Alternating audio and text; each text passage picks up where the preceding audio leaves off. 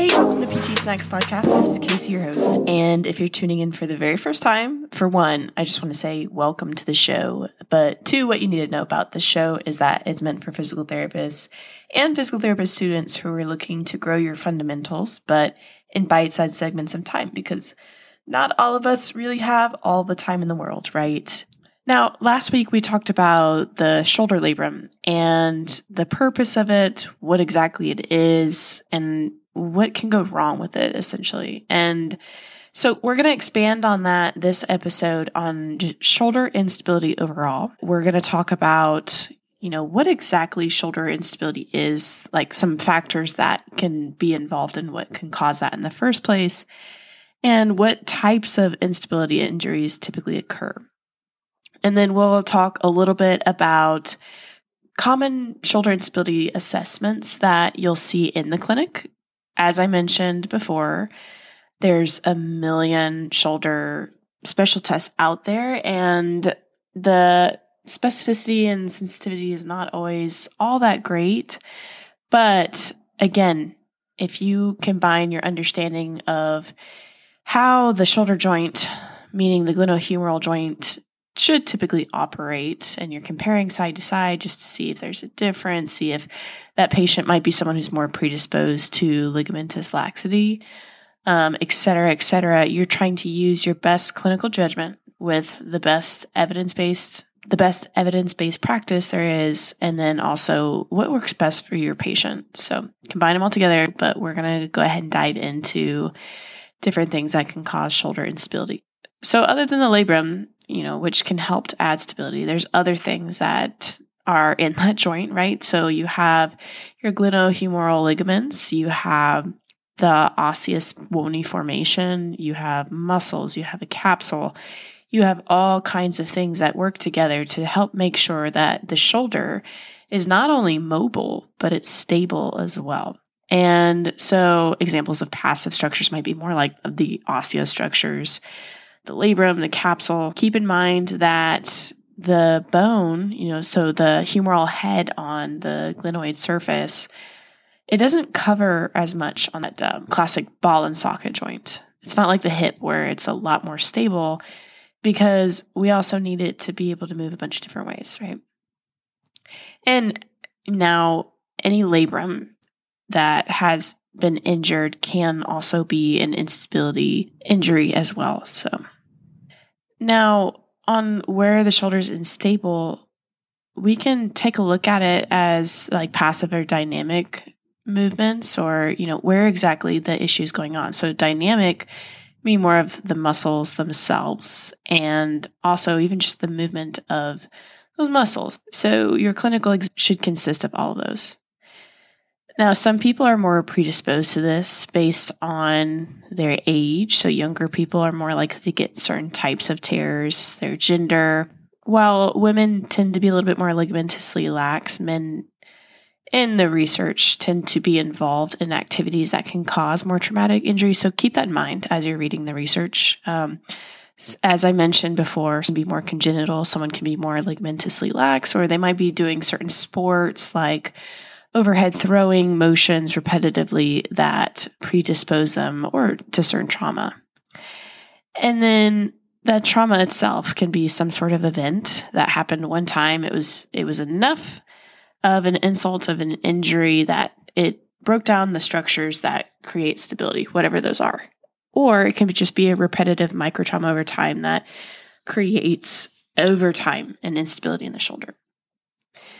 So the shoulder itself will see a lot of different options for instability. So anterior instability is going to be the most common that you'll see, but it is possible to have posterior instability, and then multidirectional instability for those lucky few. So anterior, when you think about the arthrokinematics of the shoulder, when you put your arm in abduction and external rotation, just like you're getting ready to throw, that puts more stress on the anterior portion of the capsule, and just more stress on the anterior structures in general. And so repetitive motion like this, overhead throwing, can eventually with time cause issues with this, depending on what structures are involved or if there's injury in those areas.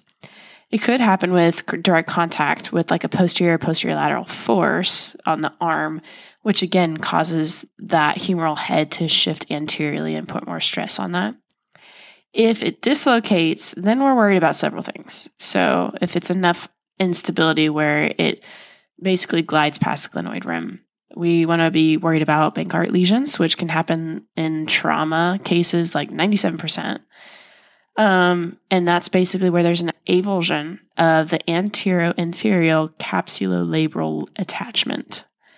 Or Hill-Sachs is where it basically like a lesion to the humeral head, a little bit more bony. Now, posterior is not as common, and that's because the orientation of the glenoid is more shifted forward, to be exact, more like 30% or so. And so a force directly posterior, often there's a bony backdrop, so it doesn't tend to happen quite as much. But just imagine if someone has a fall with their arm extended out in front of them in an internal rotation, how that might stress the posterior portion of the capsule. Or just picture a football lineman who's putting their arms out and there's a massive human right in front of them charging towards them. They're trying to stop with their shoulder. That can cause some posterior instability. Now, for those who have multidirectional instability, you can check for this in several ways, and that's just meaning that there's at least more than two directions that their shoulder joint is unstable. So with this patient, they might have more generalized laxity, which you can assess with Beighton's Hypermobility Scale Index, and I would encourage you to look that up if you're a little rusty. It's basically like 9 different points for different portions of the body where you can see if they're hypermobile, but they also, with multidirectional, it has to include inferior instability, which you can assess this with sulcus test, where the patient's just sitting there, their arms in their lap, they're in a neutral adduction position. That's the fancy term for what I just described, arms resting on lap. And then you, as the tester, are basically pulling down on the distal aspect of the humerus with one hand just to see if there's a tethering of skin between the lateral acromion and the humerus, which is basically just a widened subacromial space. And if there was a sulcus sign, you would see quite a big gap there, which you can assess side to side, right? This is thought to be assessing more of the integrity of the superior glenohumeral ligament and the coracohumeral ligament. So you typically do this in sitting. It's a little bit easier to do. There's several other tests that she can do in sitting, but there is a big camp in the clinical practice guidelines in favor of just assessing things in supine so the patient's more relaxed. And also, part of their shoulder is stabilized by the mat. And to be exact, that would be the Gerber and Gans and McFarland et al. Camp. So when you're assessing the shoulder, you can do kind of like a load and shift test where you're basically just gliding the humeral head in anterior and posterior directions, which really is more anteromedial and posterior lateral directions so that you're in line with the glenoid.